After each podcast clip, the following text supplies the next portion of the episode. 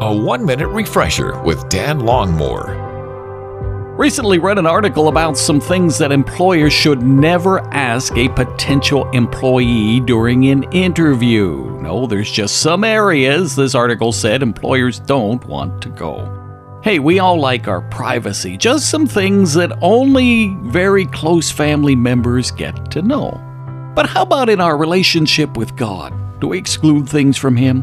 The psalmist in Psalm 139 says, "Search me, O God, know my heart. Test me, see if there be any offensive way in me." Our God has created us. He knows us intimately.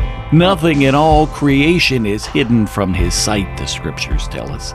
So today, we may want to exclude some things from others, but we dare not hide them from God. For He is the one who loves, forgives, encourages, and invites us into His presence in a confident manner, the writer of Hebrews says.